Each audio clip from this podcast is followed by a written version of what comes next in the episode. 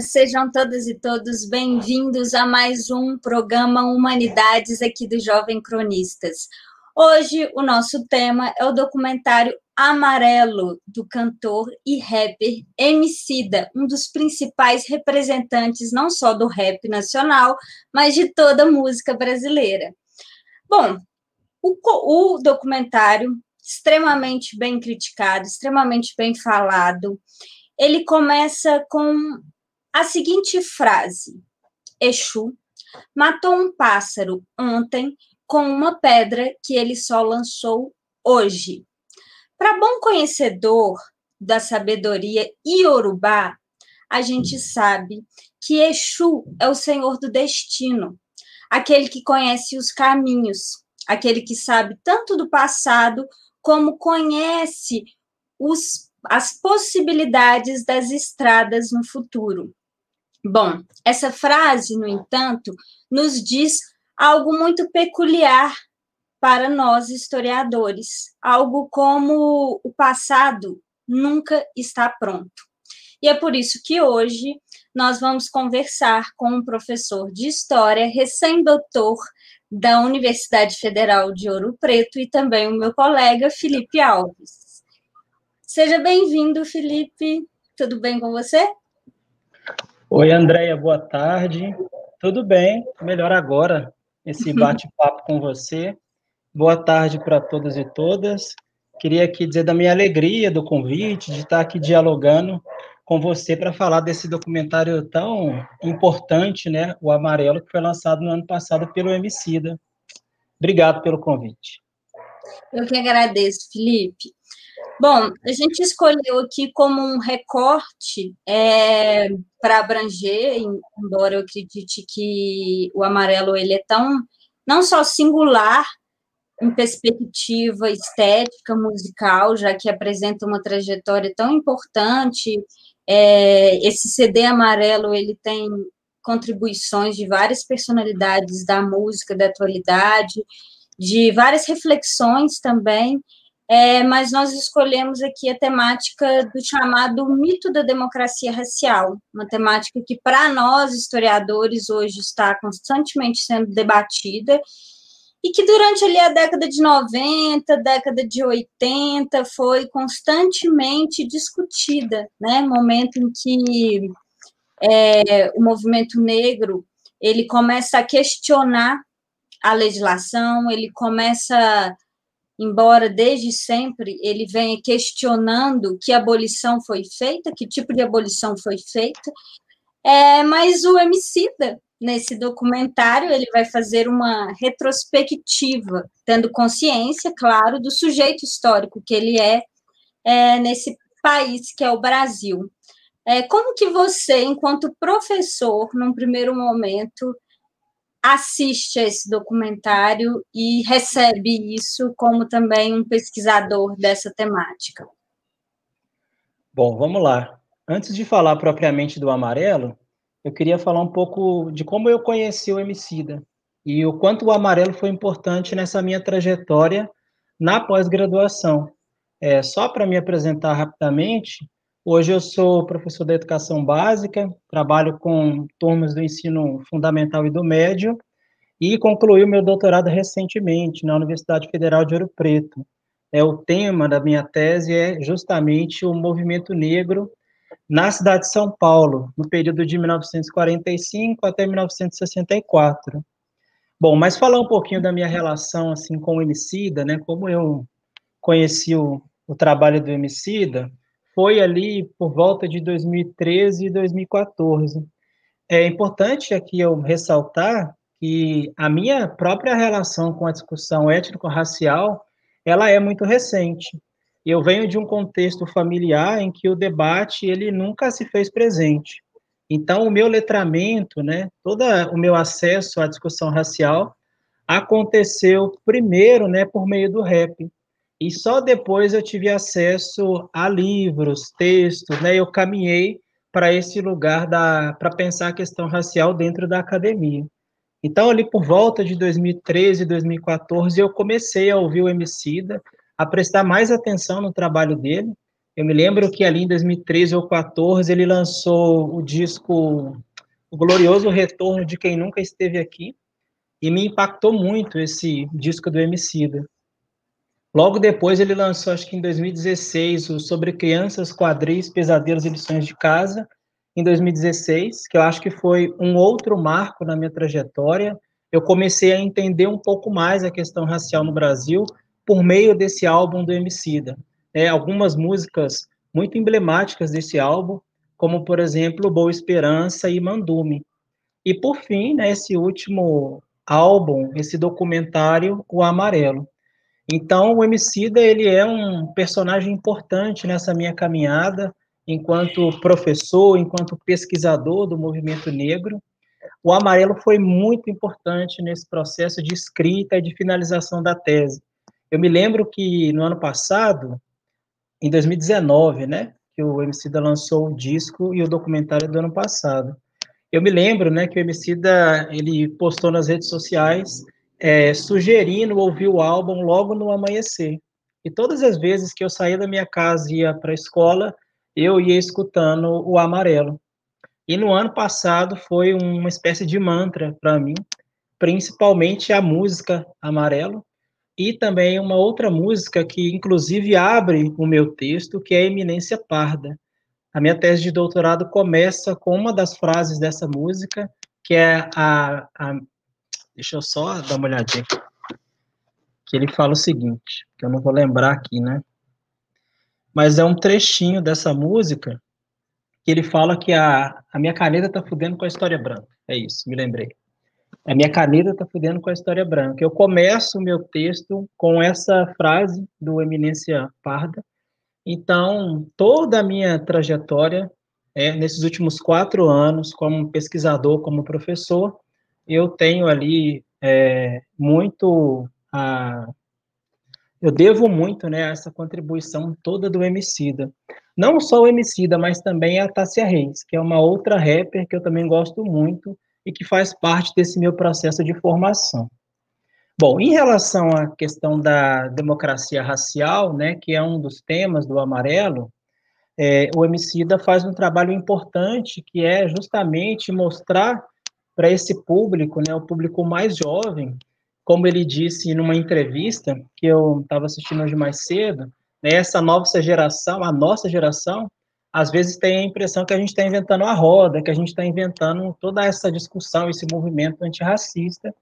E no documentário ele mostra que há toda uma história de luta né, que remonta ao século XX e ele traz alguns marcos importantes como, por exemplo, a década de 30, quando ele fala da Frente Negra Brasileira, ali o período de 45, 44, quando ele faz referência ao Teatro Experimental do Negro, né, tocado pelo Abdias do Nascimento, e depois o Movimento Negro Unificado de 78.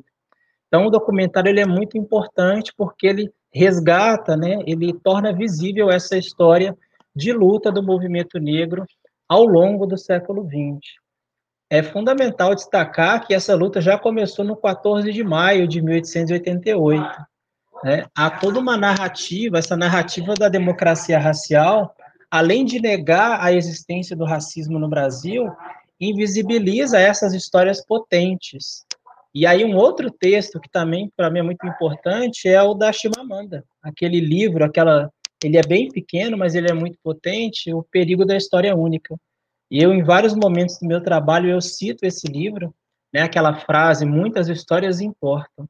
E é exatamente isso, né, o Emicida tenta resgatar um pouco da história do movimento negro, que ainda hoje ela é invisibilizada, ela não aparece nos manuais didáticos, nos livros didáticos, e é importante ressaltar né, a legislação de 2003, a Lei 10.639, que tornou obrigatório né, o ensino da cultura afro-brasileira. E essa lei tem mais de 15 anos e ainda assim ela é desrespeitada, negligenciada no contexto escolar. Então, o Amarelo, ele é um documentário importante, ele precisa ser exibido nas escolas, porque faz todo esse movimento né, de recuperar uma história potente, que é a história do movimento negro. Obrigada, Felipe. É, boa tarde, Matheus Fernandes. Boa tarde, Helena Paulo. Boa tarde, Fernando Gregório. E boa tarde, FK. Sejam todos e todas bem-vindos. É, Felipe, você foi falando assim, minha cabeça fez várias reflexões aqui importantes. É, você falou de 14 de maio, né? É, será que a gente não poderia ir um pouquinho mais longe? Você me falou, tem um clipe, né, que é o Boa Esperança, que na época foi extremamente polêmico quando o Emicida lançou. É, eu, na minha visão, enquanto professora de história, como historiadora, penso que foi extremamente necessário, né? A gente vê também um movimento parecido com outros rappers, igual o Jonga também, que vem nessa mesma linha mesmo de, de posicionamento, né? Que é é, a gente já sabe que essa construção do rap nacional enquanto instrumento de luta, ele não vem de hoje, o Emicida deixa isso bem claro, aliás, é, é, chega a ser emocionante a maneira como ele se, se posiciona frente às pessoas que influenciaram ele, né? Ele tem um posicionamento de, de, de referência que é invejável, é de deixar muito branco com inveja, porque realmente muito branco não sabe fazer isso ele, ele vai para lugares, ele acessa referências extremamente importantes para a cultura brasileira, e acredito que não só nesse movimento de história, né, nesse movimento de pensar as várias histórias de luta e de resistência, de negritudes é, no Brasil, ele também faz a gente pensar a própria constituição da cultura e dos apagados, né? Mas voltando aqui ao clipe Boa Esperança, que foi um clipe que, que gerou, ai, né, houve aquela conversa, por que essa violência, por que isso tudo? É, mas eu vejo, né, na minha análise, meu posicionamento, eu vejo uma continuidade, né? Tanto que, claro, que vem da trajetória do artista, do Emicida, né? Mas eu vejo uma continuidade de um processo de luta, né? E de empoderamento, de falar, olha, nem tudo foi paz e amor. Como é que você faz esse entrelace ali entre o emicida daquele momento e o emicida do amarelo? Então, eu vou aqui reproduzir um pouco as palavras do próprio emicida. Hoje eu reli um pouco as minhas anotações da minha tese, e aí eu também, obviamente, revi o documentário e escutei o álbum. E aí eu fui ver uma entrevista do Emicida com o Spartacus. E ele estava dizendo como o amarelo, ele traz ali um, alguns elementos importantes, né, que ele tenta romper um pouco com essa perspectiva muito tradicional do rap, né, do rap enquanto denúncia, né, esse rap entre aspas agressivo ele começa ali no amarelo a trazer algumas questões como o afeto, discutir a própria questão da masculinidade negra, é, como é importante é, um movimento negro, a militância, pensar é, não só a questão da raça, mas a questão do gênero, pensar outras identidades. Não é à toa, né, que na música Amarelo ele convida a Pablo e também a Maju então, não dá para a gente pensar numa transformação da sociedade sem levar em consideração essas múltiplas identidades, a necessidade da interseccionalidade. Então, eu vejo ali, quando a gente ouve o, o álbum anterior, sobre crianças, quadris, pesadelos e lições de casa, o Emicida também traz um pouco de poesia. Ele quebra com essa perspectiva do rap, do rap nacional. E eu acho que ele aprofunda isso um pouco mais em amarelo trazendo essas discussões do afeto. Em amarelo também ele fala do suicídio, o quanto é importante a gente pensar a saúde mental da população negra, como o racismo afeta a nossa subjetividade. Então, eu vejo ali como é, um álbum fundamental e ele marca, né? Assim, ele é um marco no rap nacional quando ele traz para discussão essas questões da subjetividade, do afeto, de pensar masculinidades negras. Mas, ao mesmo tempo, por exemplo, essa música Eminência Parda, ela me faz ali pensar um pouco em Boa Esperança. Então, ele vai fazendo essa mescla. Eu acho que ele começou esse experimentar isso no álbum sobre crianças, quadris, pesadelos e lições de casa, e ele vai aprofundar isso um pouco mais em amarelo. Então ele mistura poesia, mas ele também traz o MC dali da, das batalhas, né? Principalmente nessa música. É, dentro desse contexto assim de afeto, é, eu me lembrei aqui da Bell Hooks, né? Ela que é uma autora que está sempre falando sobre cuidado, sobre é, essa perda que principalmente a mulher negra tem, né? Dessa não negação ao amor. Então, me parece que esse movimento é um movimento em que, que a arte tem que servir, né? A arte ela não pode ser só porrada, porque o mundo é só porrada, né? Se a gente Sim. só levar porrada, a gente vai acabar. A gente precisa de uma saída, né? E esse álbum de 2015, que é, é o álbum que eu, eu, tive mais acesso ao MC com esse álbum, né?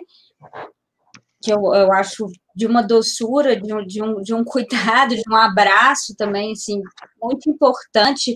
Ele faz uma música para a mãe dele que ele fala: Deus é uma mulher preta, que aquilo para mim eu achei sublime, né? Que, que e fechou. Clipe, só uma curiosidade: o clipe foi lançado no dia do meu aniversário. Ele lançou no 6 de maio, acho que foi de 2016. E é um clipe belíssimo, é lindo aquilo. É quase uma oração.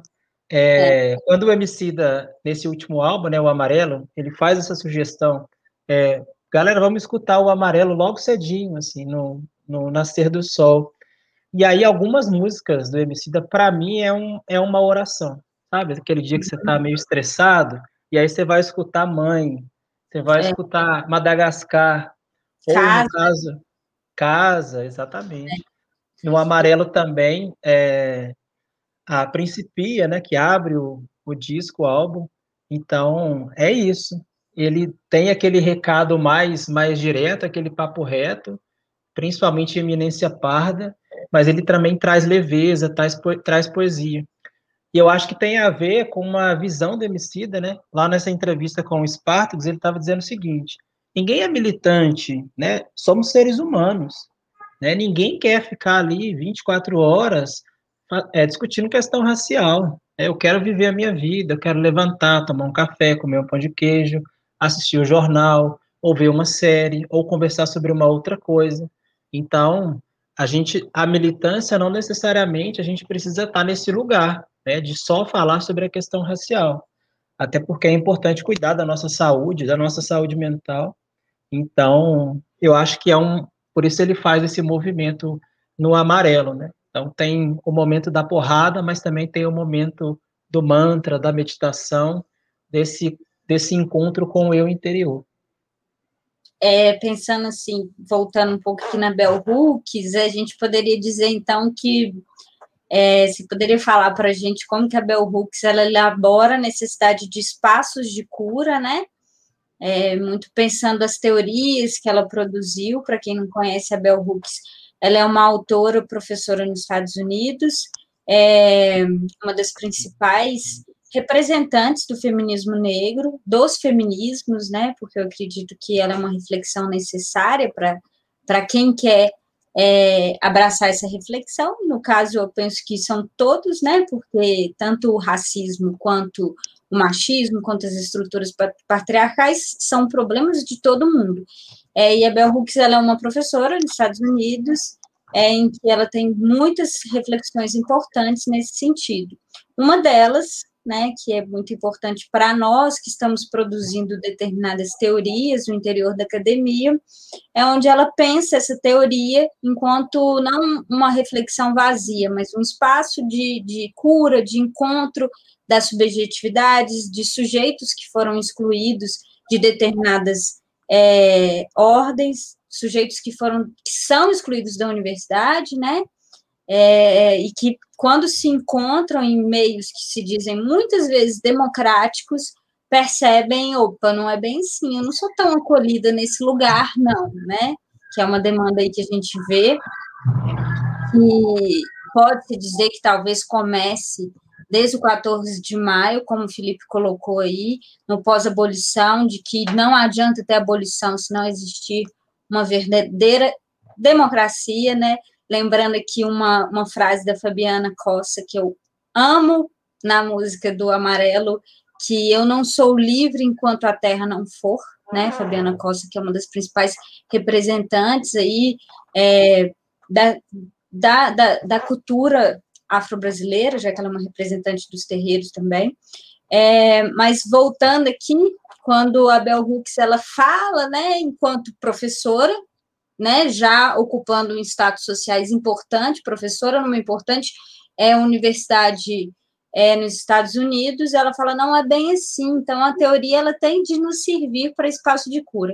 Como é que você vê esse espaço de cura como esse lugar de, de cuidado, esses espaços em que foram renegados, né, para muitos sujeitos durante tanto tempo? E como que você vê que o Emicida resgata esse espaço de cura também ali nos seus álbuns? Bom, vamos lá. É bem complexo, né, a leitura, ler Bell Hooks. Essa semana eu, eu li alguns trechos de um livro da Audre Lordes, é o nome do livro, estou até aqui com chama Sou Sua Irmã. Que a Audre Lordes, ela também tem essa mesma pegada da Bell Hooks, né, de, de pensar muito a escrita a partir desse lugar da subjetividade. E eu acho que pensar a teoria como cura, e aí a gente precisa pensar, bom, e por que, que a gente está falando de cura? É porque esses espaços, né, a universidade, a escola, a educação de um modo geral, ainda são espaços violentos. Eu acho que a gente não conseguiu ainda colocar em prática aquilo que a Bell Hooks denomina como a pedagogia engajada ou uma educação para a transgressão. Né? Esses espaços, a universidade, a escola, a sala de aula, ainda são espaços de reprodução da violência. Eu acho que é fundamental nós, professores e professoras, a gente fazer esse exercício de autoavaliação. E aí, é uma outra autora, né, assim como a Bell Hooks, a Audre Lorde, uma outra autora que também discute muito a questão da violência nesses espaços é a Grada Quilomba. Ela é uma pesquisadora, uma artista portuguesa com raízes no continente africano.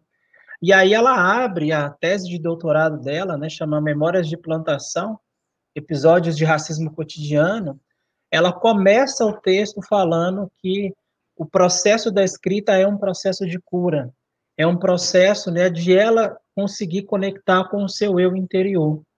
Porque nós fomos violentados né, ao longo de séculos. Quando a gente pensa na escravidão e no racismo, né, a gente está falando de um processo de desumanização. E a gente ainda está nesse movimento de reumanizar corpos negros. E o que a Bell Hooks está propondo, a Audre Lordes e a Grada Quilomba, é como nós podemos fazer da educação, da sala de aula, da universidade, um espaço de cura, já que a gente está falando de pessoas, né, dessa coletividade que foi desumanizada, que foi colocada na posição de objeto. Então, por isso que ela defende a teoria como espaço de cura. Eu não posso, enquanto professor na minha sala de aula, reproduzir as mesmas violências que eu sofri. Eu preciso criar um outro ambiente, uma outra atmosfera. Para ela, né, para a Bell Hooks, a sala de aula ela precisa ser uma comunidade. E o que, que ela está chamando ali de comunidade? É um espaço em que todos e todas têm o direito né, de falar e que aquela comunidade precisa exercer também a habilidade de escutar uns aos outros. Então, sentar em círculos, né, romper com aquela tradição, naquela sala de aula, né, em fileiras, que está um atrás do outro, né, que reproduz uma violência. Então, a gente romper com esse modelo, a gente sentar em círculos, a gente estimular a participação dos estudantes, a gente trazer o pessoal para na sala de aula. A Audre Lorde, eu, eu fiz aqui a, fiz essa referência a esse livro, e aí eu li um dos capítulos e ela estava falando o quanto é importante você trazer todas as suas identidades, as suas experiências, as suas subjetividades para a sala de aula, porque não é só o professor Felipe que está em sala de aula, tá? existe ali um sujeito que carrega uma infinidade de experiências.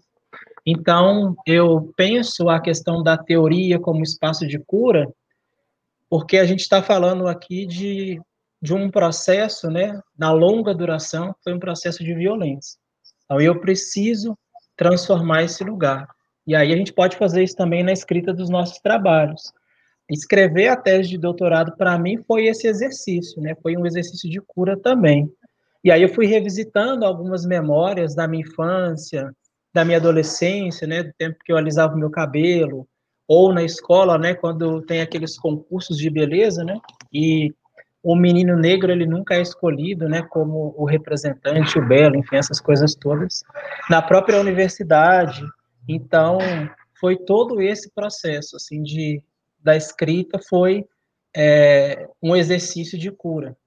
E aí, na minha defesa, que foi no dia 22, eu, eu comecei né, a minha apresentação e eu acabei ali me emocionando, porque é uma caminhada muito dolorosa, assim, porque você está falando de um tema que é muito sensível. Eu não estava pesquisando algo que era distante da minha experiência, né?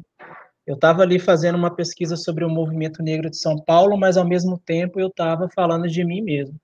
Por isso que em alguns momentos do texto eu, eu vou lá escrever em primeira pessoa, vou falar um pouco das minhas experiências, né? A minha experiência na própria universidade, como professor da educação básica.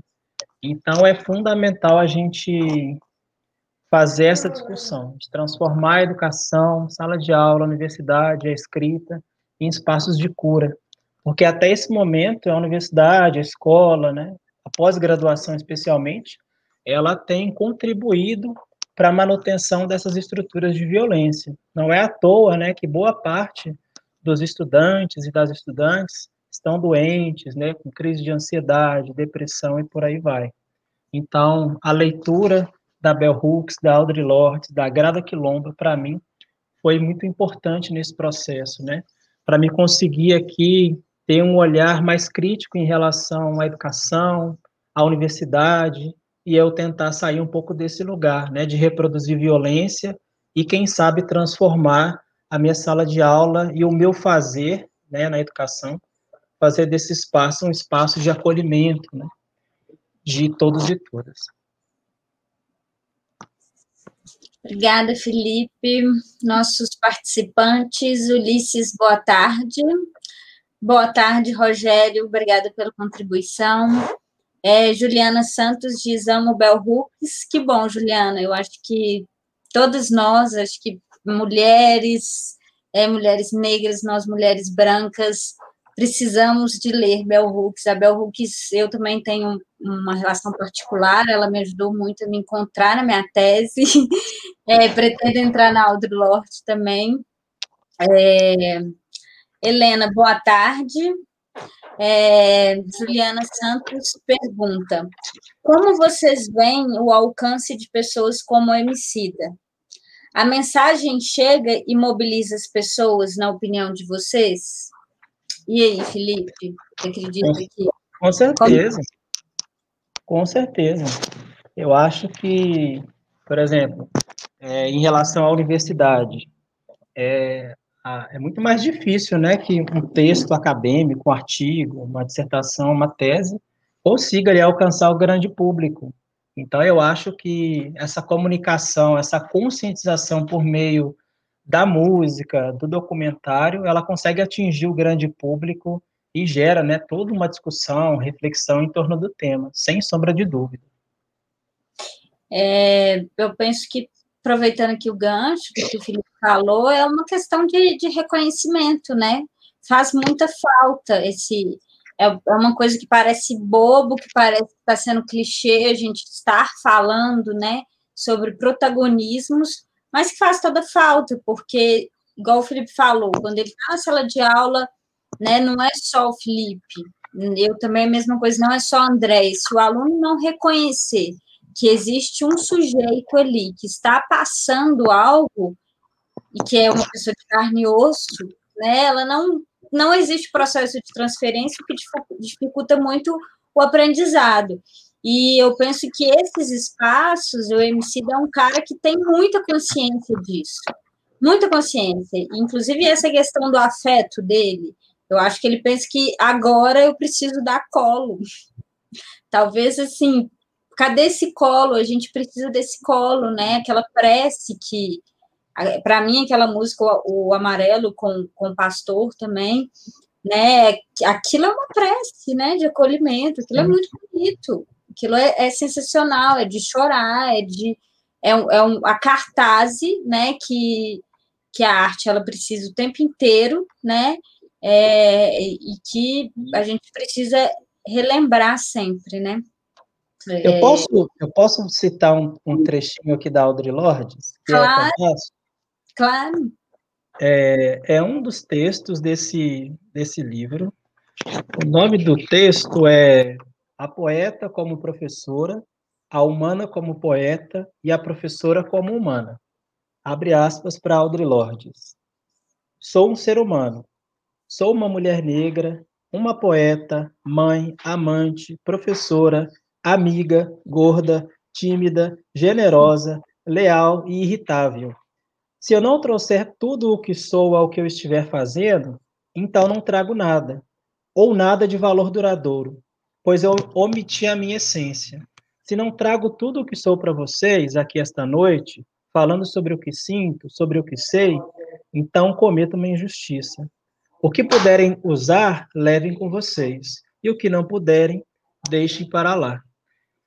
Essa, essa passagem me marcou muito, principalmente nesse contexto, né, de retomar o ano letivo, porque eu tenho tentado cada vez mais trazer o Felipe para a sala de aula, porque eu acho isso muito importante, né? Eu acho que contar histórias é muito potente, trazer as nossas experiências para a sala de aula. No meu primeiro dia de aula, né, agora em 2021, eu fiz uma rápida apresentação assim da minha história, da minha trajetória eu aprendi muito ouvindo a história das outras pessoas. Então, eu acredito que isso é muito potente. Compartilhar experiências, falar sobre a subjetividade.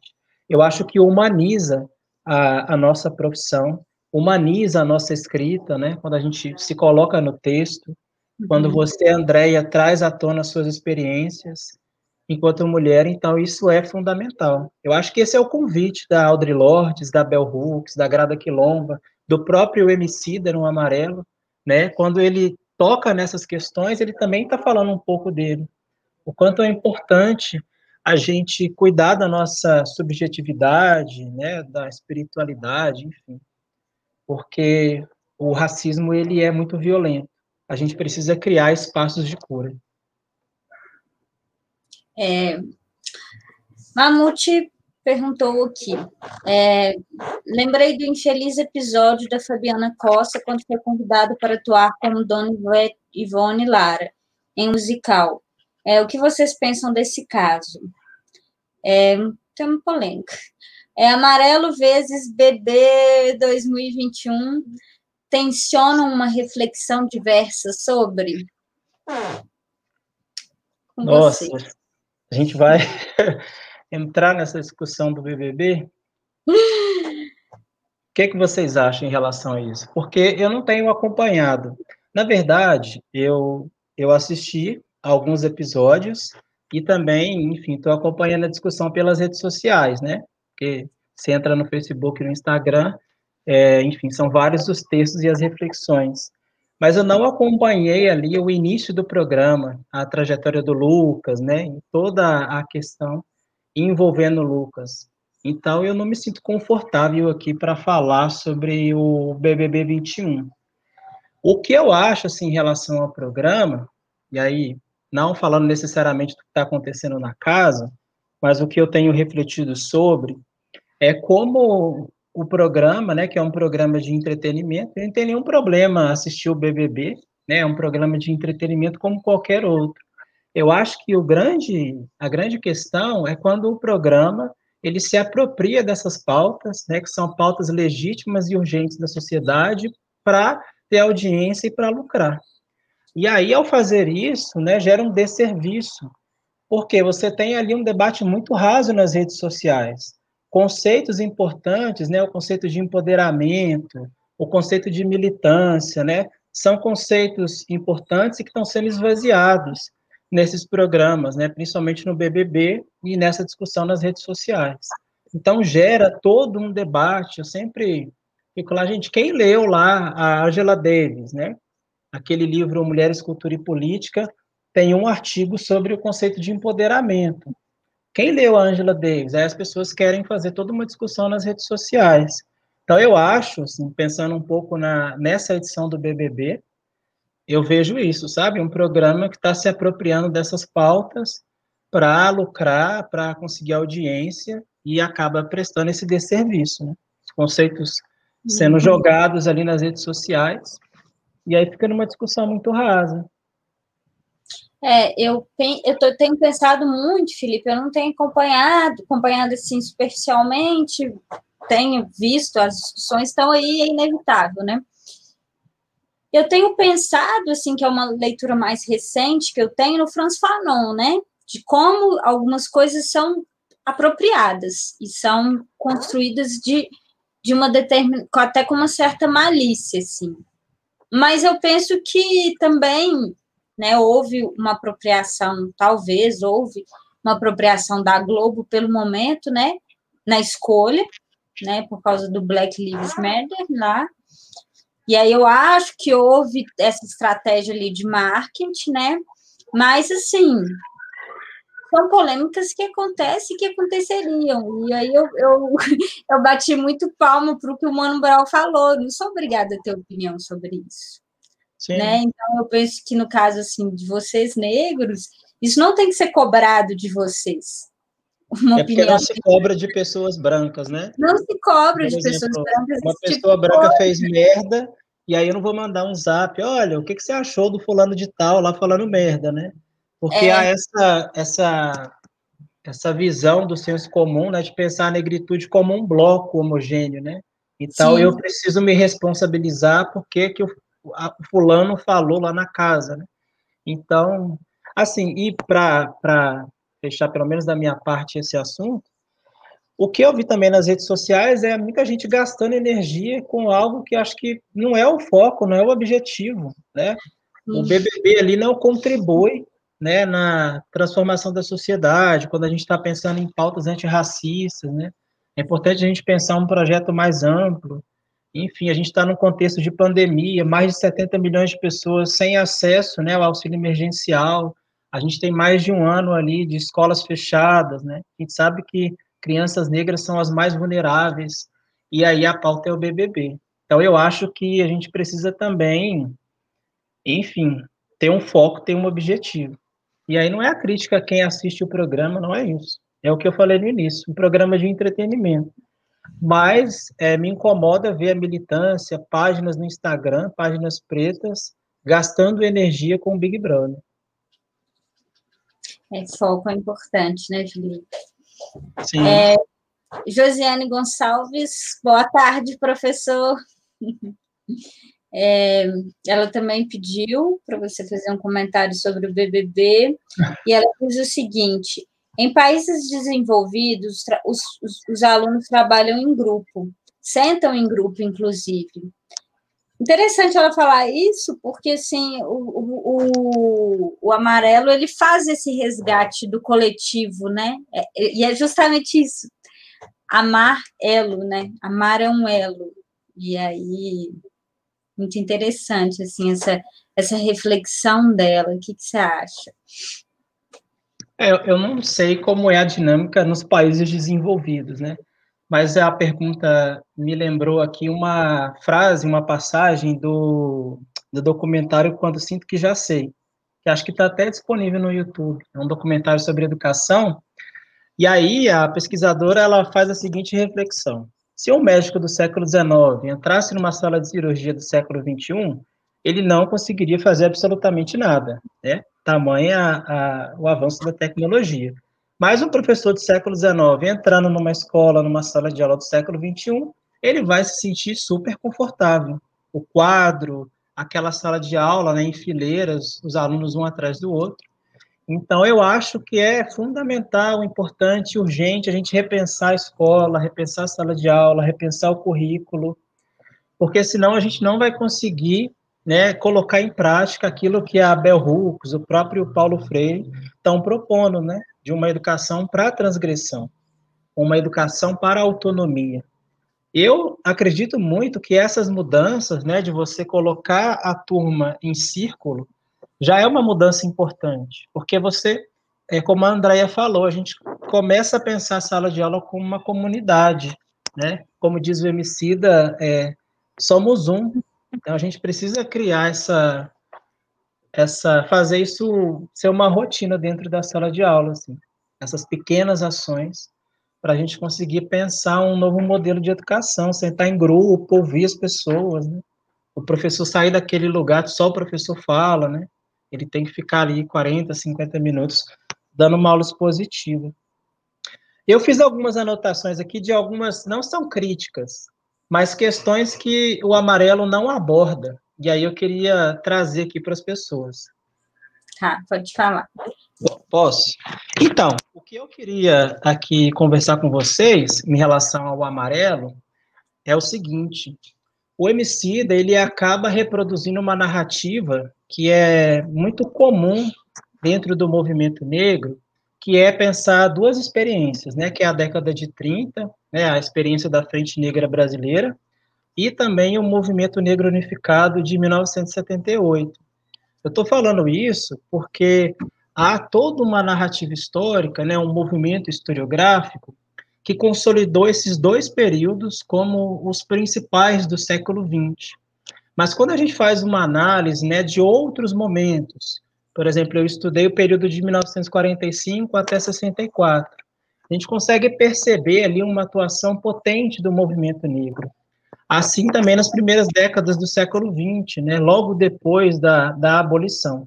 Então, eu fiz aqui algumas anotações, só para a gente conseguir entender essa potência do movimento negro, para além desses dois marcos, né? Eu acho que o, o amarelo ele contextualiza bem a década de 70, né, falando do movimento negro unificado, da Lélia Gonzalez, e aí ele faz também ali alguma referência à Frente Negra Brasileira, mas a gente precisa pensar aqui outros contextos. Por exemplo, o professor Petrônio Domingues, que é uma das grandes referências né, na história do movimento negro, ele aponta, por exemplo, na cidade de São Paulo, entre 1907 e 1937 foram fundadas 123 associações negras. Então, há um movimento ali muito potente e ativo na Primeira República. E aí, falando um pouco da minha pesquisa, é, em 1941 foi fundada uma importante associação. Ela chamava Associação José do Patrocínio. E ela foi fundada por uma mulher negra, a Maria do Rosário Alvarenga. É importante trazer aqui é, o protagonismo de outras mulheres negras, porque há sempre essa referência à figura da Lélia Gonzalez. Ela é uma, é uma militante importantíssima na história do movimento negro mas haviam outras mulheres negras, para além da Lélia Gonzalez, que são desconhecidas, ou que não aparecem, né, né, ou no documentário, ou nessas pesquisas mais recentes sobre o movimento negro. Então, a Maria do Rosário, ela funda essa associação em 1941, o objetivo da associação era dar continuidade ao trabalho da Frente Negra Brasileira, que foi interrompido em 1937 com um golpe, né, com o início ali do Estado Novo, a associação lutava pela defesa e proteção das trabalhadoras domésticas negras, e a associação esteve à frente né, da organização de uma greve de trabalhadoras em 1947. Então, você tem essa associação, tem outras, por exemplo, a Associação do Negro Brasileiro, que foi fundada pelo José Correia Leite, que é um grande personagem do movimento negro no século XX.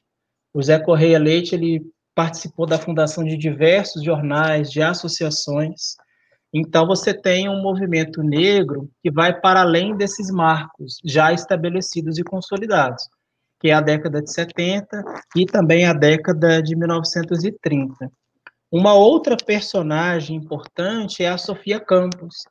É, eu consegui, por meio das minhas pesquisas, identificar a Sofia Campos. Ela foi professora e uma militante do movimento negro, e ela tem um trabalho é, transgressor e potente, se a gente pensar o contexto dos anos 40, porque ela já está sinalizando né, para a necessidade de pensar a questão racial, mas também essa interface com o gênero.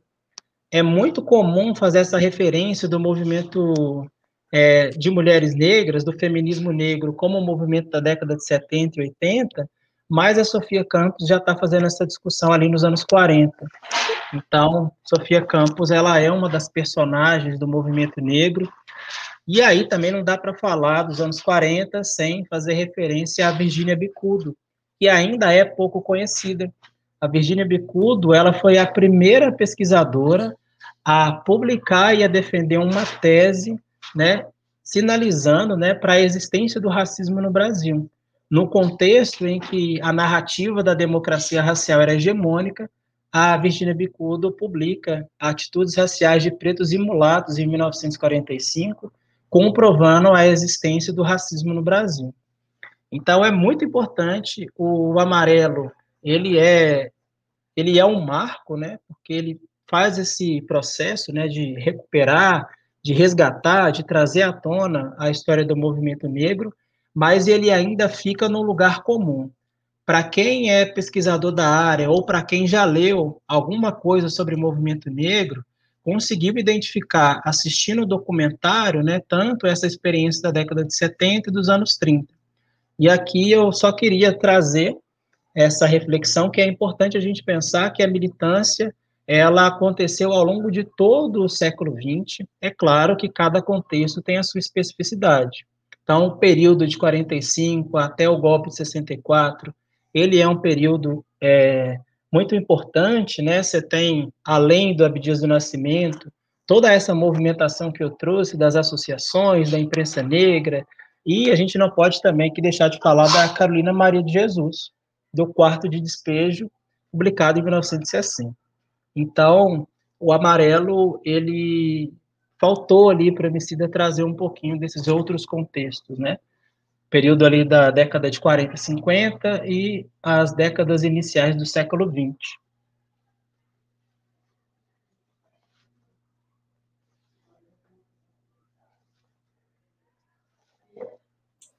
Obrigada, Felipe, por essa gama aí de referências. Eu penso que é, é, é, bom, né? Eu penso que, de todo modo, tem instigado, né? O MC conseguir instigar essa, essa curiosidade. Espero que tenha dessa mente é, das pessoas irem além, né? Irem além, não é só isso, né? De, de todo modo, aquilo ali é um circuito que dá para ir além. E você acabou de passar para a gente o que é muito importante, né? Obrigada. É, Júlia Souto, parabéns pela coragem, garoto. É, vizinha nossa aqui, de Betinha MG. Oi, Júlia. É, Laércio Cardoso diz: não existe educação e, e cultura por osmose, sim por extensão de aprendizagens contínuos jovens hoje estão sendo prejudicados, pois estão relegados ao segundo escalão do mundo na biosfera terrestre? É, é um processo, né? Tanto a educação quanto a cultura, né? Sim. E a educação não é um, não é ali a, o carro-chefe, né? Do Brasil. Não é colocado com a prioridade, como prioridade a gente pensar que a, a nação. Por isso que a gente ainda tem inúmeros problemas em relação à educação básica, né? A deficiência do próprio currículo escolar. Você pega, por exemplo, as aulas de história, é, toda a narrativa do século XX ainda é uma narrativa ali do década de 90, né? Então, assim, a mesma, a mesma perspectiva que foi ensinada para mim ainda está sendo ensinada, né? A gente vai pensar ali o contexto da Primeira República, de uma história política, né? Cadê ali as mulheres? Né? Não se explica, por exemplo, a atuação do movimento feminista na luta pelo direito né, ao voto. Foi promulgado em 32, mas há uma omissão em relação a esse histórico de lutas. O próprio histórico da, do movimento negro, da Frente Negra Brasileira. Então, eu acho que a gente precisa ainda avançar muito em relação à questão da educação. Beth Salvador, boa tarde, Felipe. boa, Felipe. É, Ana Cesariano mandou bem. É, nosso povo está com fome, o pessoal falando de BBB. É, a Josiane diz: sobre o BBB, você tem razão, desculpa pela pergunta. Eu acho que ela, ela, ela entendeu a gente um pouco mal, né, Felipe? Não é que a gente não gostou da pergunta. É, eu acho que não é. Eu acho que a questão, e aí voltando para o argumento, o que me incomoda é a militância, né, os ativistas, é, se ocuparem e discutir a questão do BBB. Eu acho que não é o foco. Né? Pensar ali, no ano passado a Thelma ganhou o BBB. Né? Então foi, acho que, a primeira pessoa negra, a primeira mulher negra a ganhar o Big Brother Brasil. Ok, foi muito legal. Mas qual, quais os impactos né, da vitória da Thelma na questão racial no Brasil? Né? Então, eu acho que a gente perdeu a capacidade de pensar projetos, de pensar o racismo como uma questão estrutural, e a gente fica muito nesse lugar, né, de, ah, uma pessoa preta ganhou a Fazenda, uma pessoa preta ganhou o BBB. Ok, mas eu quero saber é, da ampliação das ações afirmativas. Eu quero discutir aqui o corte na educação. Né, eu quero falar sobre o fim do auxílio emergencial. Será que o Ministério da Educação já tem um plano, né, para, enfim, tentar sanar né, esse impacto né, de quase um ano de escolas fechadas. Então, eu acho que é o que eu falei, não tem nenhum problema de assistir o BBB, eu já assisti algumas vezes, assisto essa edição, só não acompanho ali diariamente, mas não é o foco. Acho que quando a gente está pensando numa luta antirracista, a gente precisa pensar outras estratégias para além né, de ocupar esses lugares é, como o Big Brother Brasil. É, Josiane ainda completa. Ninguém faria essa pergunta se fossem brancos envolvidos no BBB. Mas o que você acha de falsos militantes? Eu acho que você meio que respondeu, né? Não é, eu, eu, eu, também não gosto de essa coisa de ficar apontando o dedo para as pessoas, sabe? Falar assim, ai, é, fulano é falso militante, né? Porque dá uma impressão de que eu sou o verdadeiro militante. E eu acho que não é por aí. Eu acho que é mais uma vez é o esvaziamento do conceito de militância. E aí falando mais uma vez aqui da Audre Lordes, no outro livro dela, chama Irmã Outsider, aí tem um dos capítulos chama Aprendendo com os anos 60. E aí ela vai definir o conceito de militância. É mais ou menos assim que ela fala que militância não necessariamente significa pegar em armas, mas militância é saber o momento certo de fazer estratégias, né? Com quem fazer essas estratégias. É pensar a transformação da sociedade, essa transformação estrutural. E não essa militância, né, de ficar ali num programa, num reality show, falando sobre feminismo negro, discutindo questão racial, né? Então, eu não gosto de ficar apontando o dedo, né? Ah, fulano é militante, fulano não é militante. Eu acho que é um processo. É, pessoas negras, é importante é, falar isso, né? Não é porque a pessoa ela é negra, ela entende a questão racial, né? Como diz a Neuza Santos Souza, é, é um processo, é o tornar-se negro. E é um processo doloroso, né? Então, é com o acúmulo das experiências, é com leitura, é com estudo. E aí, o que o reality tem feito é exatamente isso, colocar pessoas negras lá, porque isso dá ibope, né, as pessoas vão ali. Eu fiquei tão, assim, angustiado, porque eu vi uma página que é, assim, a página para odiar a Carol Conká. E aí eu fiquei pensando que humanidade é essa, que as pessoas estão seguindo uma página, elas estão ali doando a sua energia, para odiar uma pessoa, num contexto de pandemia. Né? Que acho que a pandemia, enfim, acho que não sei como está sendo para cada um de vocês, mas para mim é um processo muito intenso de pensar eu, Felipe, né? Qual é o meu lugar no mundo? Qual é o meu papel nessa sociedade? E as pessoas estão lá se dedicando a seguir um perfil para odiar uma pessoa. E é claro, eu não vou nem entrar aqui nessa discussão, que há, há um atravessamento do racismo porque pessoas brancas não são odiadas nessa intensidade. Muita gente branca já passou pelo BBB, falou muita merda, mas esse movimento de linchamento, de cancelamento não aconteceu. Então a gente precisa se atentar, né, quais são as lutas é, verdadeiras, né? O que, que a gente, o que, que a gente deve, enfim, gastar energia.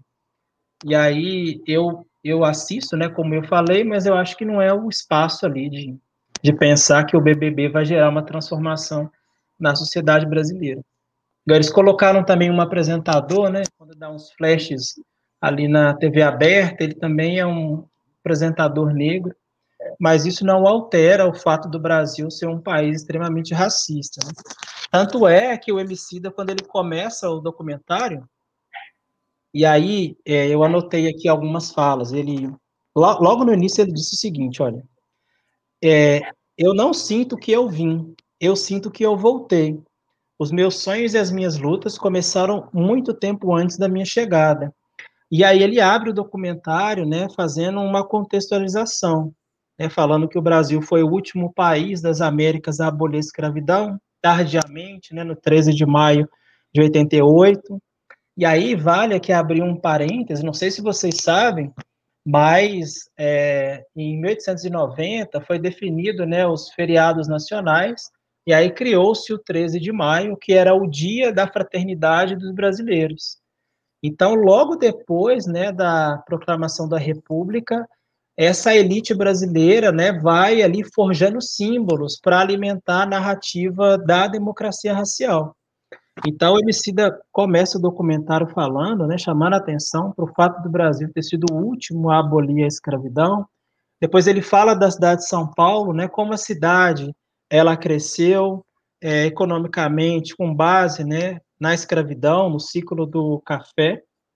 E no pós-abolição há uma política de embranquecimento, de demonização das culturas africanas indígenas, é, fazendo aqui referência mais uma vez ao trabalho do professor Petrônio Domingues, tem um livro muito bom, né, que ele analisa o pós-abolição é, no estado de São Paulo, ele faz uma análise ali do período de 1889 até 1930, e ele traz alguns casos bastante emblemáticos. Por exemplo, na cidade de São Carlos, no interior de São Paulo, há registro ali de um homem negro que foi linchado.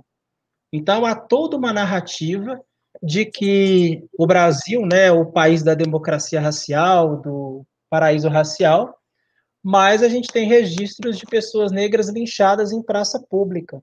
E muita gente acha que essa é uma experiência norte-americana, do sul dos Estados Unidos.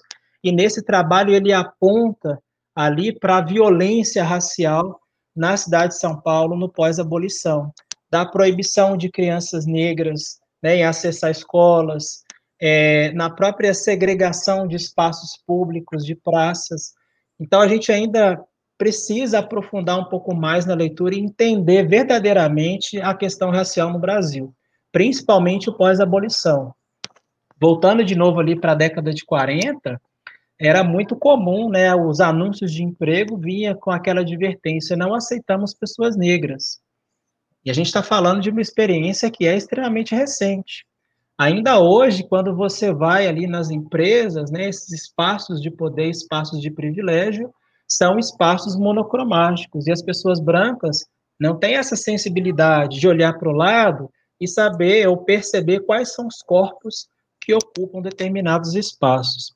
Então ele começa o documentário, né, trazendo toda essa contextualização e aí depois ele vai, enfim, reforçar a, o papel, o protagonismo do movimento negro, né, falando do rap, do samba, e ele fecha falando que a, a tentativa do Emicida no Amarelo, em todo o seu processo criativo, é reescrever a história do país. Então eu acho que a gente precisa enfim, continuar esse trabalho, né, de reescrever a nossa história e reposicionar pessoas negras, né, sair desse lugar de objeto e pensá-los como sujeitos históricos, porque até muito recentemente as pessoas associavam pessoas negras à escravidão. Eu mesmo, né, na minha na minha trajetória na escola e também na universidade, eu associava, fazia essa associação, né, de pessoas negras à escravidão eu não tive nenhuma disciplina né, que pudesse ali me apresentar o pós-abolição. Nenhuma disciplina que pudesse falar da história do movimento negro, da Sofia Campos, da Maria do Rosário, da Virgínia Bicudo, do Abdias do Nascimento, da Lélia Gonzalez. Eu só fui ter acesso a essa discussão né, por meio do rap, em espaços paralelos. Não só o rap, mas lá na universidade também, né, participando dos eventos ali da, do coletivo negro Brahma Mané. Não foi na escola, né, não foi ali na universidade, nesse espaço burocrático da educação, que eu é, consegui ali ter contato, enfim, com a questão racial. Então, acho que é muito importante a gente começar a estudar verdadeiramente a questão racial no Brasil e principalmente o pós-abolição. Falei muito, né?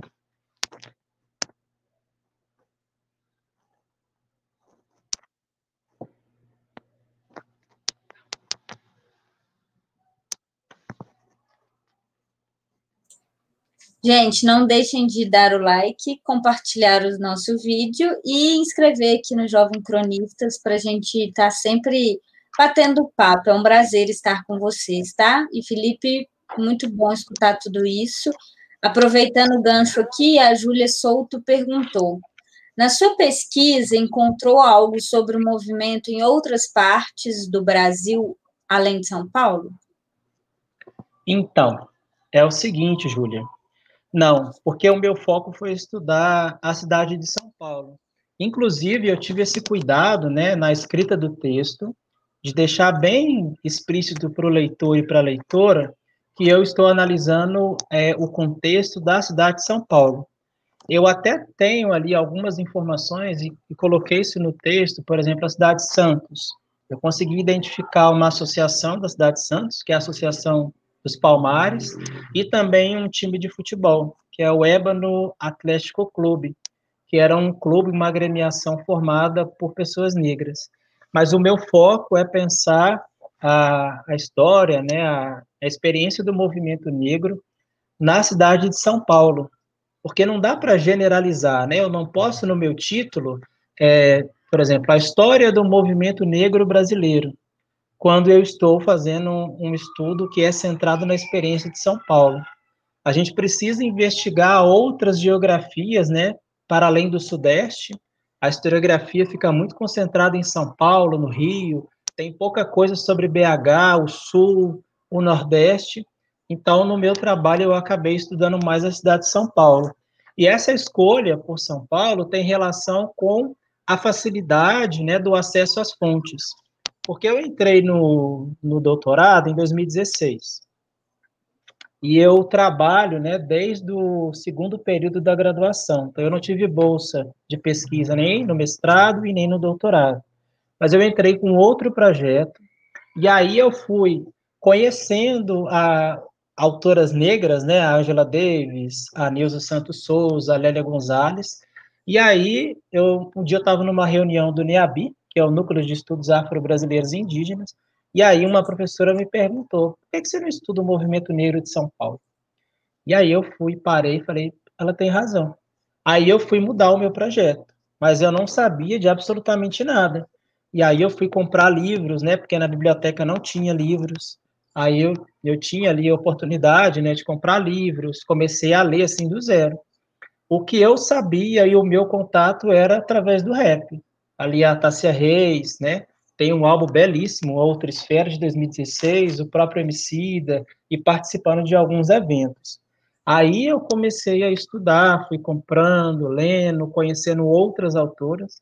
Aí eu mudei o meu projeto, eu já tinha pouco tempo de pesquisa, só dois anos, e os jornais que eu estudei estão todos digitalizados, né, no site da Hemeroteca Digital.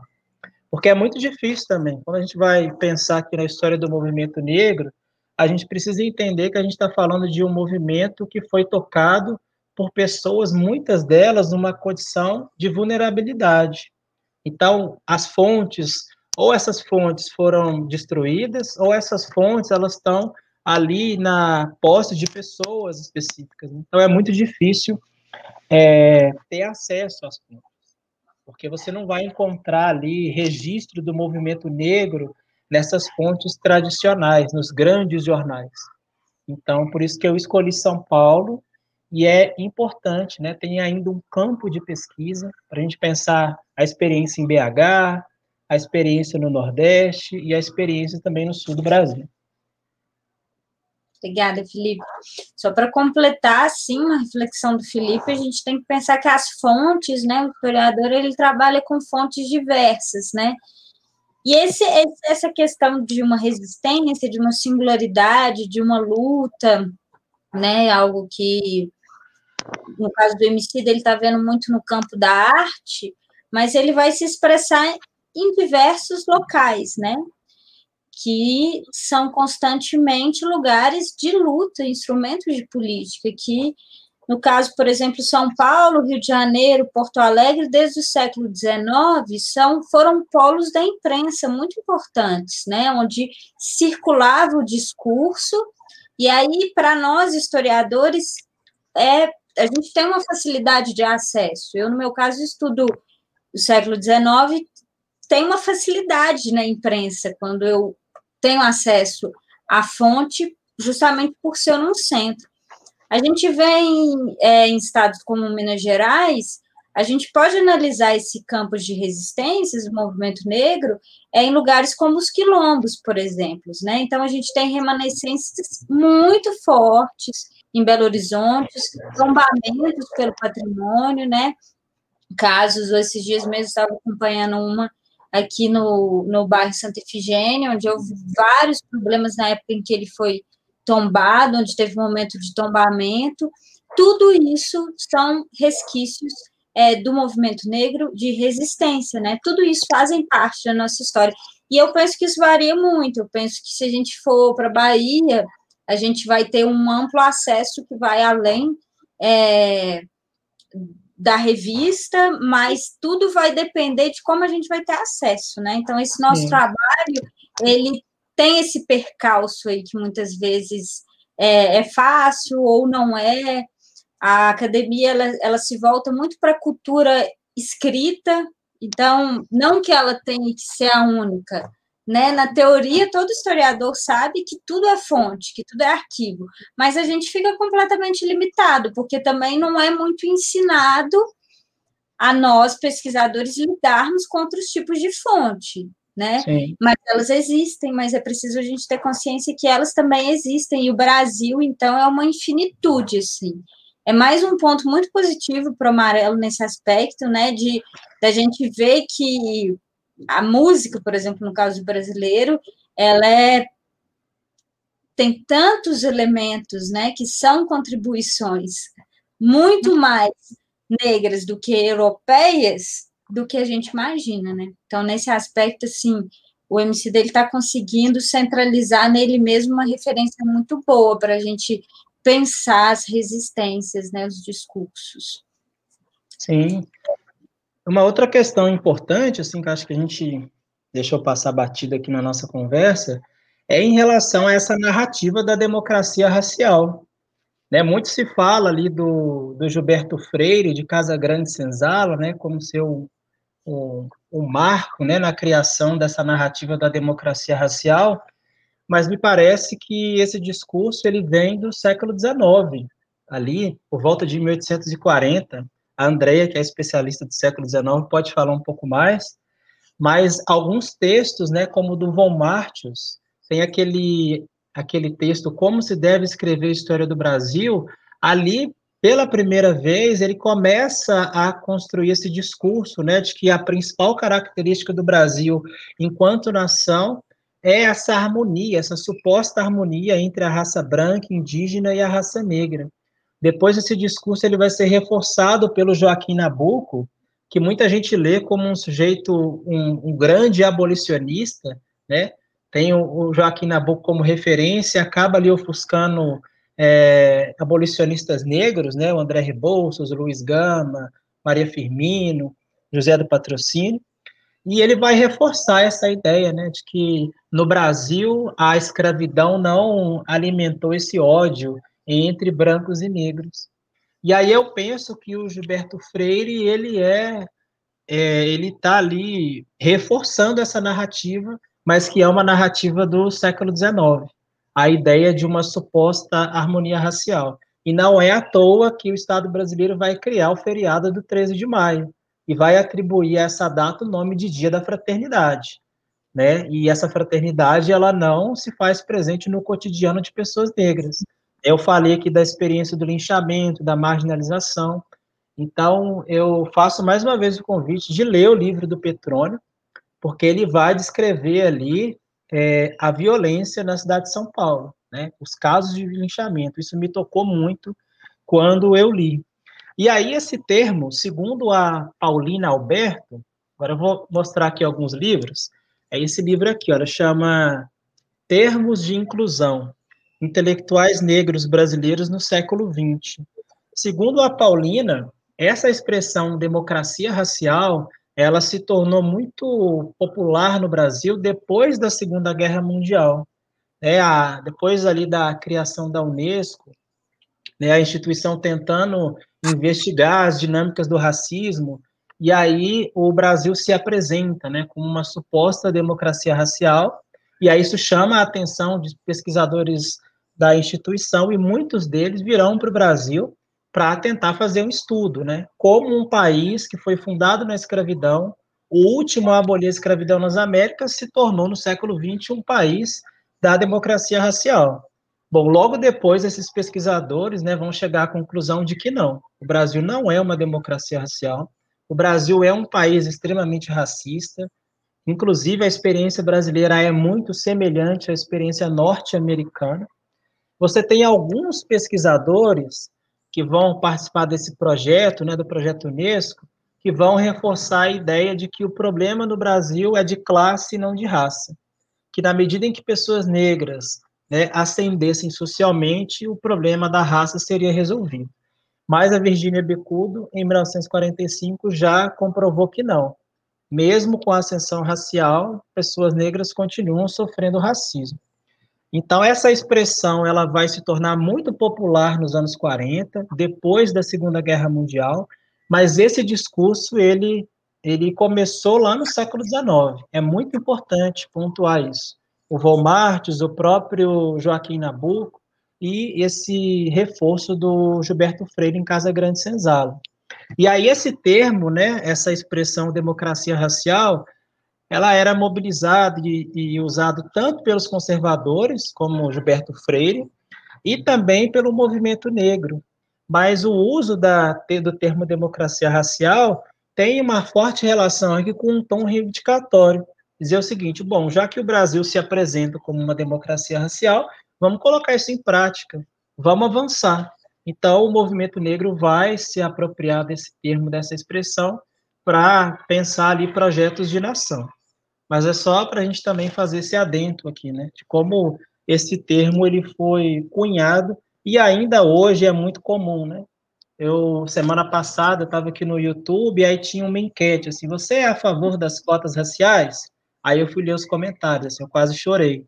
Eu fiquei, meu Deus, as pessoas ainda estão nesse nível de discussão, né? De falar que todos somos iguais, todos somos humanos, né? Defendendo a meritocracia. E aí, olha, tem dois personagens aqui que eu queria citar, que eles estão fazendo essa denúncia. O primeiro é o Ovidio Santos. E aí, aqui só para abrir um parêntese, eu, na minha pesquisa, eu cito é, vários personagens e ativistas negros, mas muitos deles eu não consegui foto, fotografia, né, para mim, enfim, conhecer essas pessoas. Eu consegui foto do Geraldo Campos, que é um ativista do movimento negro, e também da Sofia Campos.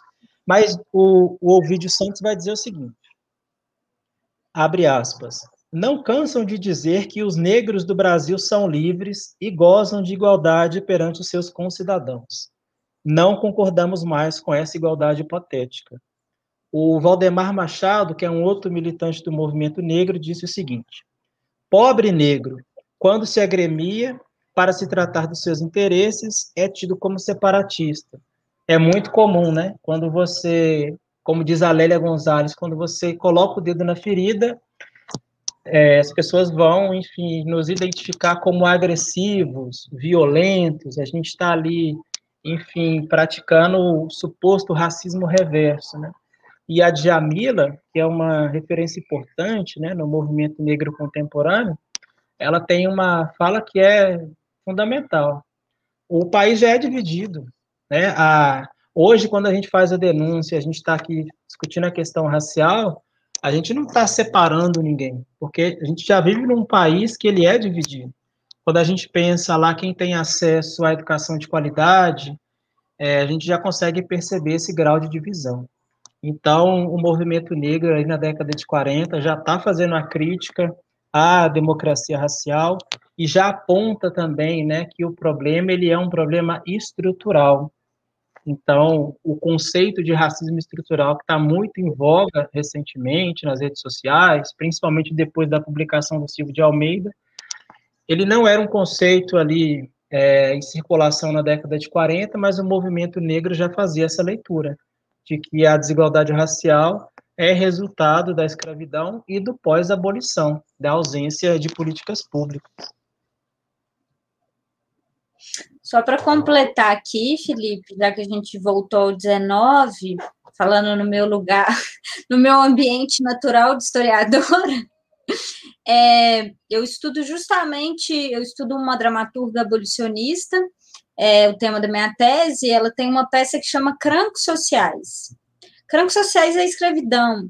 Então, o que está em pleno debate nesse período, né, após a segunda metade do século XIX, lá pelas décadas de 50 e 60, né, é, não só para Maria Angélica Ribeiro, que é a autora que eu estudo, como para o Machado de Assis, José de Alencar não, porque ele não é um abolicionista, tá, gente? É, são questões que a sociedade está enxergando que a inserção dos ex-escravizados é um problema. Então, se ela foi, já nesse período, debatido como um problema, a inserção no liberalismo, Machado de Assis é o principal representante para pensar o liberalismo nesse período, é completamente um mito pensar que haveria democracia racial após a abolição, sem a construção de políticas né? E lembrando aqui, se a gente for fazer uma retrospectiva, quem muito usou desse mito da democracia racial foi Fernando Henrique Cardoso, o governo neoliberal da década de 90 ali, porque não era interessante para ele. Então, a gente pode pensar que o que ocorre no Brasil, antes da abolição, existe esse debate, uma preocupação na possibilidade se vai haver mesmo igualdade, só que depois da abolição, né, a gente já sabe que existe todo um processo de elite que vence com a queda do Pedro II, né? É, isso se perde. Isso vai se estender até meados, talvez, de 2000 e tanto, no primeiro governo Lula. Então, pensar em democracia racial é pensar em políticas possíveis, não é paternalismo, gente. São políticas que permitem a democracia ela é algo que tem que ser pactos, pactos e construções o tempo inteiro. Ela não é dada, né? Da mesma forma que quando o movimento negro ele reivindica e fala nunca foi a princesa Isabel que foi lá e assinou e deu a liberdade, mas foi uma luta que começa com Dandara dos Palmares e Zumbi dos Palmares, ele está reivindicando justamente essa construção em que em determinado momento o Brasil ele congestionou, né? E pensar que sujeitos históricos vão, que a história está em constante movimento, que precisamos resgatar essas histórias, elas são fundamentais, né? Aproveita aqui, já que a gente está falando do século XIX, Maria Firmina dos Reis, Emicida também esqueceu dela. Tudo bem, ele não foi tão longe, é, mas é o Úrsula.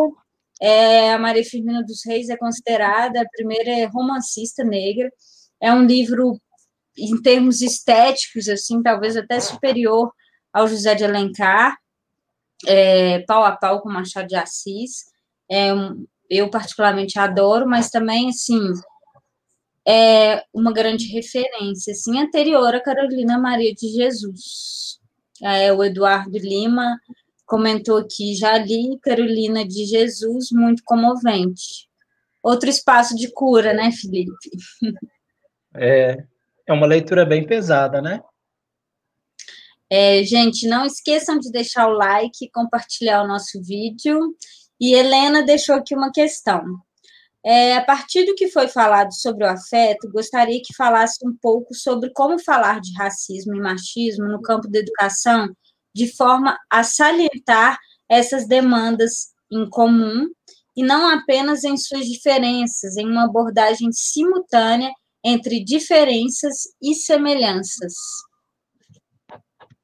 Então, tenho Vou falar aqui mais uma vez da Audre Lordes. ela tem um texto bem curtinho, né, que ela chama é, para não hierarquizar as opressões, né? É alguma coisa nesse sentido. E aí ela vai nesse texto falar que há, há, há uma mesma raiz, né? A raiz do racismo, da homofobia, do ceticismo, do classismo. Então não dá para a gente pensar que uma educação transgressora uma educação para a liberdade sem fazer essas discussões, né, de raça, de gênero, de classe, e não tratar é, como assuntos específicos, né, ou assuntos é, que cada um deles ali tem o seu dentro de uma caixinha. Eu acho que não. A gente precisa, enfim, tocar em todos esses assuntos, porque há todo um cruzamento. A, Audre Lorde, nesse, nesse texto, né, ela fala, quando ela estava lá no movimento negro, a discussão é de raça e não tem gênero. Aí ela ia para o movimento feminista, é gênero e não raça. E ela fala, mas eu sou atravessada pela, pela violência racial e pela violência de gênero. Então não faz sentido eu militar né, em relação à questão racial e desconsiderar a questão de gênero. Eu acho que a gente precisa, é, enfim, pensar esse, esse intercruzar. A gente precisa de fato, fazer da nossa sala de aula e da educação esse espaço de desconstrução das múltiplas violências. Né? Daqui a pouco está chegando o dia 8 de março, né, que é o Dia Internacional das Mulheres, e que eu, enquanto homem, eu preciso trazer o debate de gênero para a sala de aula. Né? Eu não tenho a experiência, não tenho a vivência, mas eu, enquanto professor, eu preciso me posicionar politicamente. É uma questão de ética, né, falar em relação à violência contra as mulheres no país que é o quinto no ranking de feminicídios, né, da violência contra as mulheres. Então, o próprio Amarelo, quando lá no final do documentário há uma, uma conversa entre o Emicida, é, a Pablo e a Maju, ele está justamente sinalizando para essa necessidade do rapper também sair desse lugar de pensar só raça e pensar que a mudança, né, e a, o protagonismo, enfim, a militância precisa abraçar essas outras pautas, essas outras identidades. Então, não é só raça, é pensar gênero, é pensar classe, enfim. É, a gente vê que o rapper, ele teve um momento em que, inclusive, acho que foi uma luta das mulheres, né, das mulheres negras presentes no, no hip hop, na cultura rap. Aqui em Belo Horizonte a gente tem um movimento muito forte, que antes da pandemia corria debaixo do viaduto. A gente tem, né, é, referências políticas que vêm, que nascem do, do movimento do rap, mas foi uma construção, né? Porque durante muito tempo o rap foi visto como um instrumento masculino, um instrumento homem, e, e, e há, há muita disputa. Quem frequenta a disputa de rap vê que que as minas cheguem e conquistaram esse espaço, e eu tive alunos que adoravam, assim, ver, que, que gostavam também de duelar, mas foi uma construção, é importante você ter mencionado isso, né, esse lugar do gênero, que o Emicida foi um cara que abraçou essa construção, né, porque ele não se manteve ali naquele lugar, ele, ao ele se propor a fazer o amarelo, ele se propõe essa interseccionalidade, e ele abraça também uma questão histórica do rap nacional, que é esse, esse, é, essa inserção né, da, da mulher no rap, né, não só um instrumento ali do homem, tal, da disputa mesmo, da batalha, porque o rap ele acontece na batalha, é aquele Sim. momento. É claro que existe o rap que é gravado, que vira música, que vira para a posteridade, mas o movimento rap, durante muito tempo, né, é, houve essa reivindicação que é importante, que é histórico também. O próprio movimento negro, ele foi um movimento ceticista ao longo do século XX. É, eu consegui identificar pouquíssimas mulheres à frente das associações ou ocupando cargos de chefia e de liderança. O próprio José Correia Leite, que é um dos grandes personagens do século XX, né, quando a gente vai, enfim, falar sobre o movimento negro, não dá para desconsiderar o trabalho dele. Lá no livro de Memórias, que é um livro que foi publicado em 92, ele tem uma fala muito. Ele tem uma fala sexista é, direcionada a Carolina Maria de Jesus. Ele conta né, que ele conheceu a Carolina nos anos 40. E aí, segundo ele, a Carolina ali não sabia absolutamente nada assim, de questão racial, era enfim, alheia a tudo isso. E para ele mesmo, o Quarto de Despejo não é um livro em que a Carolina está ali pensando a questão racial no Brasil. Então ele tem ali uma, uma, uma fala sexista em relação a Carolina, né, desconsiderando a contribuição do Quarto de Despejo, que para mim é um texto fundante, ali ele denuncia, né, desmascara o mito da democracia racial, quando ela traz essa experiência dos favelados, ali da favela de Canindé. Então, são poucas as mulheres que vão ali participar ativamente do movimento negro. É, quando eu estava ali fazendo a pesquisa dos jornais, a única mulher negra que escrevia com alguma frequência era Sofia Campos. Consegui identificar seis textos da Sofia Campos. E não tem mais nenhuma outra mulher. Mas as mulheres participavam ali, por exemplo, contribuindo financeiramente para as associações. Então, elas estavam ali fazendo a sua contribuição mensal, mas elas não conseguiam ocupar esses cargos de liderança. Então, o próprio movimento negro né, tem essa pegada mais cetista. Depois, o José Correia Leite ele vai revendo algumas posturas, inclusive num, num artigo da, do, do, ano de 1960, ele cita a Simone de Beauvoir, e o, o artigo chama O Meridiano da Mulher.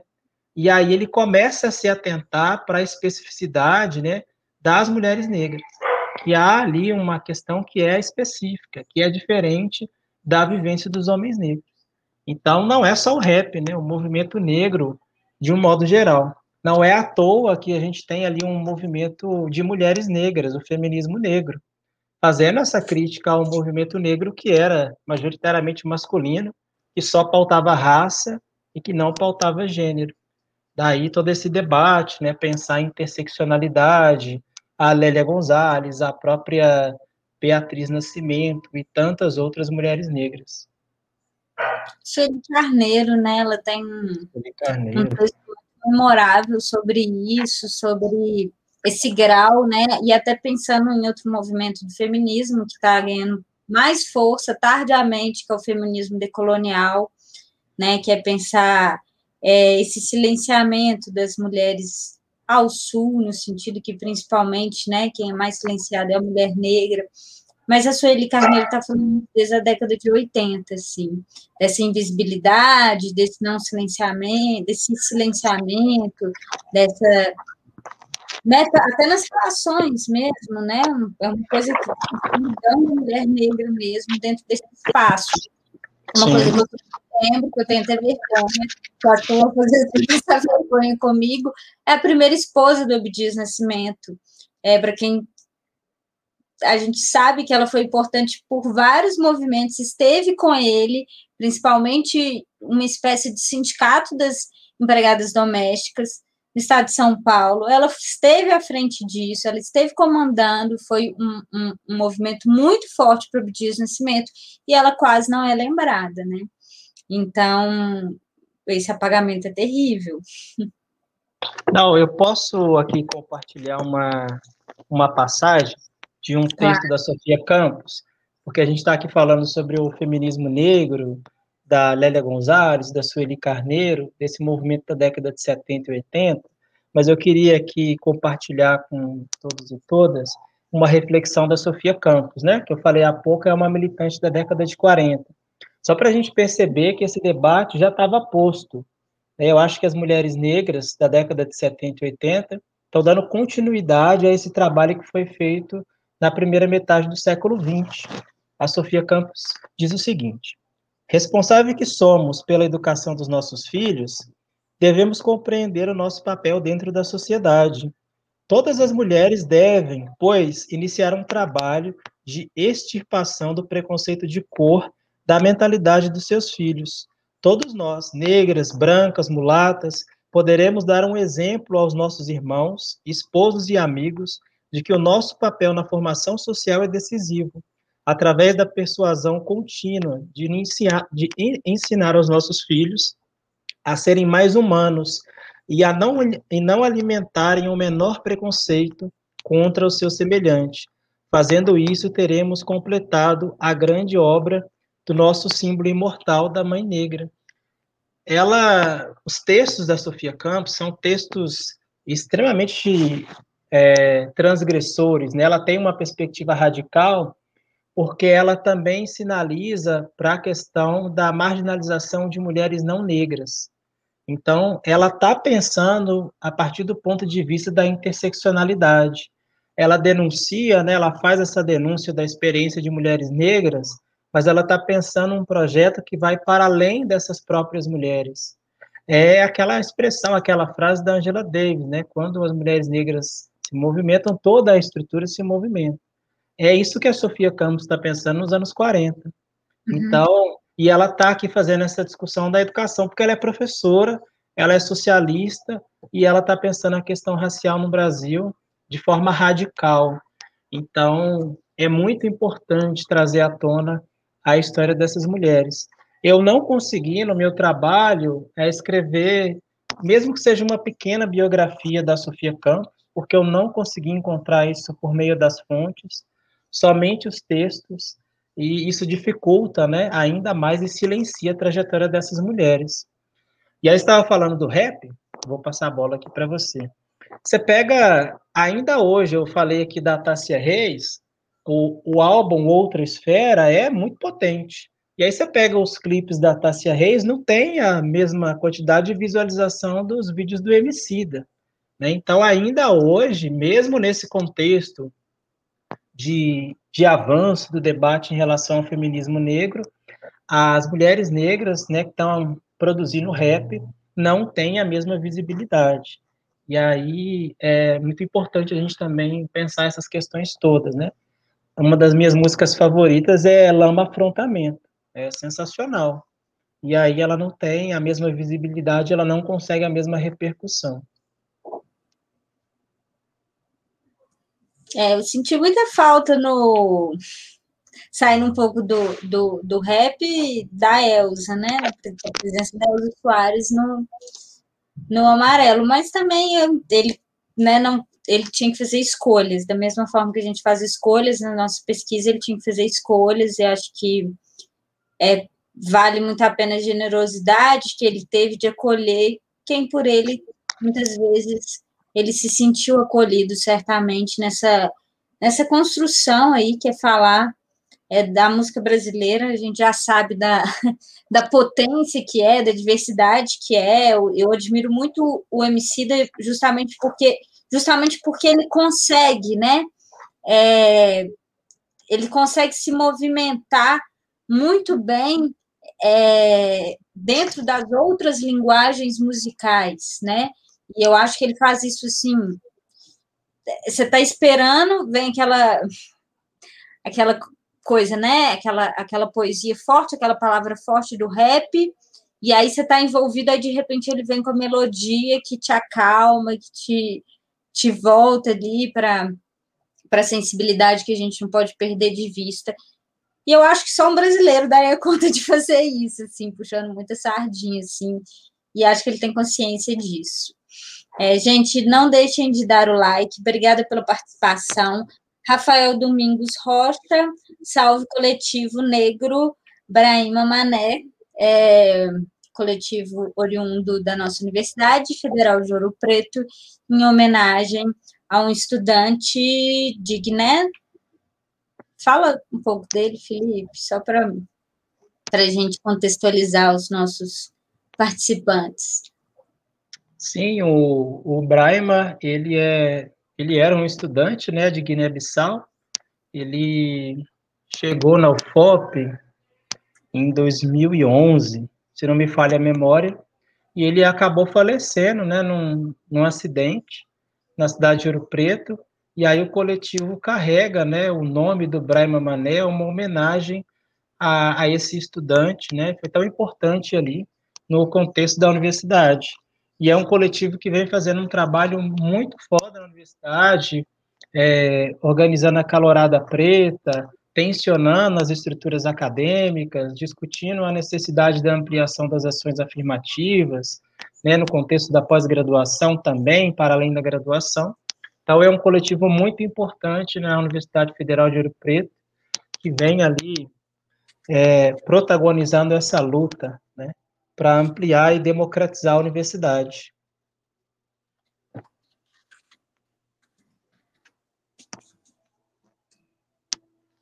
Gente, muito obrigada pela participação de todos vocês. Felipe, foi um prazer estar conversando aqui. É, espero que as pessoas tenham absorvido essa carga de referência, que é sempre muito bom. É sempre muito bom a gente escutar né, as coisas boas que às vezes estão no circuito passando aí na Netflix, eu estou vendo muitas pessoas comentando, muitas pessoas emocionadas sobre tudo, é muito bom a gente ver essa, essa emoção, mas a gente não pode deixar isso morrer. É, eu desejo que você passe isso para os seus alunos. Eu, como professora de história, já falei que todos os meus futuros alunos assistirão porque tem temática aí para tratar no, no médio e no fundamental, sem contar a construção identitária, que é muito importante para todos nós, né? Eu acredito que não só para vocês, pessoas negras, não só para as mulheres negras, para nós, mulheres, eu acho que eu sinto, eu me sinto empoderada quando eu escuto amarelo, então eu acredito que a gente não pode deixar morrer. É, pessoal, obrigada pela audiência, deixo vocês com, com o clipe amarelo, é, junto com a Maju e com o Pablo Vitar. E espero vocês daqui 15 dias. Não deixem de curtir e compartilhar o nosso vídeo. Obrigada. Tchau, tchau. Felipe.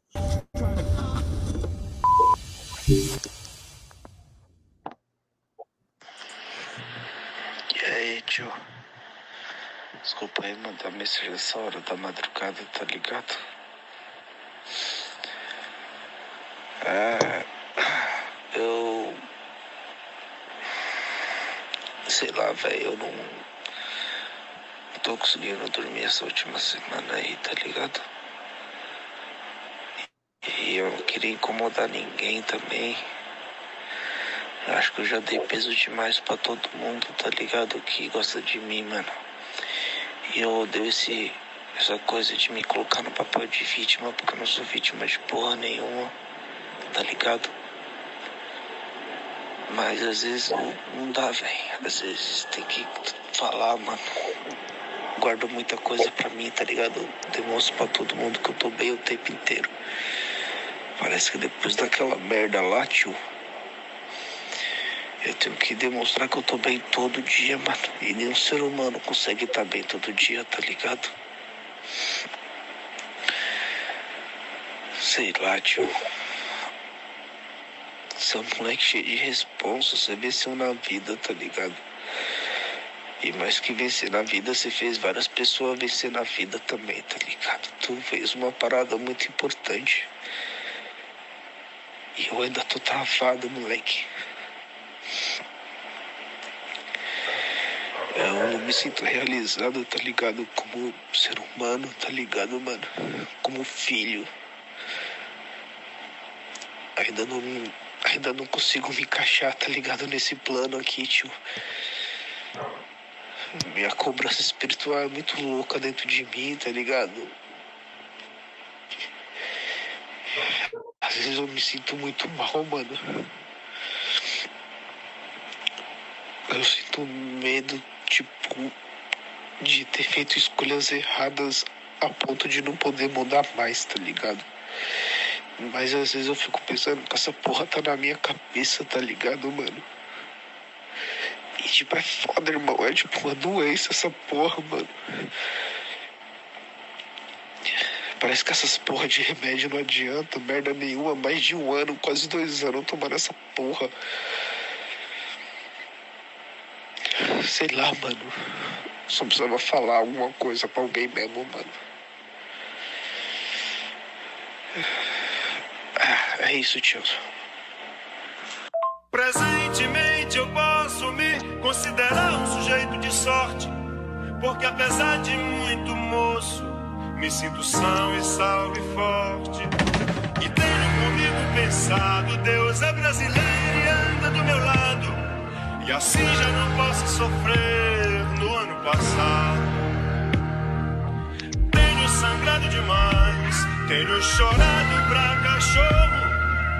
Ano passado eu morri, mas esse ano eu não morro. Tenho sangrado demais, tenho chorado pra cachorro. Ano passado eu morri, mas esse ano eu não morro. Ano passado eu morri, mas esse ano eu não morro. Ano passado eu morri, mas esse ano eu não morro.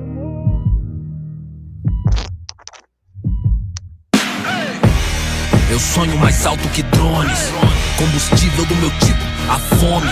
Pra arregaçar como um ciclone. Pra que amanhã não seja só um ontem. Com um novo nome, o abutre ronda, ansioso pela queda. Fim do mágoa, mano, sou mais que essa merda. Corpo, mente, alma, um tipo Ayurveda. Estilo água, eu corro no meio das pedras. Na trama, tudo os drama curvo, sou um drama turbo. Conclama se afastar da lama enquanto inflama o mundo. Sem melodrama, busco grana, isso é usando em curso. Capulanas, katanas, busca nirvana, é um recurso. É o mundo cão pra nós, perder não é opção, certo? De onde o vento faz a curva, brota o papo reto. Não deixo quieto, não tem como deixar quieto. A meta é deixar sem chão quem? Rio de nós sem teto. Tenho sangrado demais, tenho chorado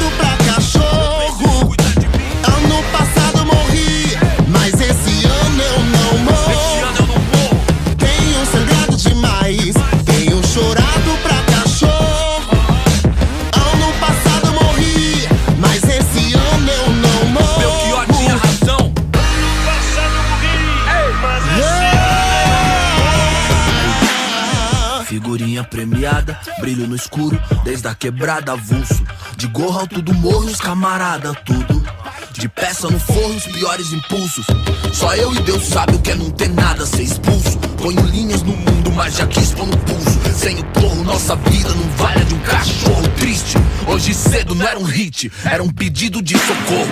Mano, rancor é igual um tumor, envenena a raiz. Onde a plateia só deseja ser feliz. Com uma presença aérea, onde a última tendência é depressão com aparência de férias. Odiar o diabo é mó boi. Difícil é viver no inferno e vem à tona que o mesmo império canalha que não te leva a sério interfere pra te levar à lona. Revide! Tenho sangrado demais, tenho chorado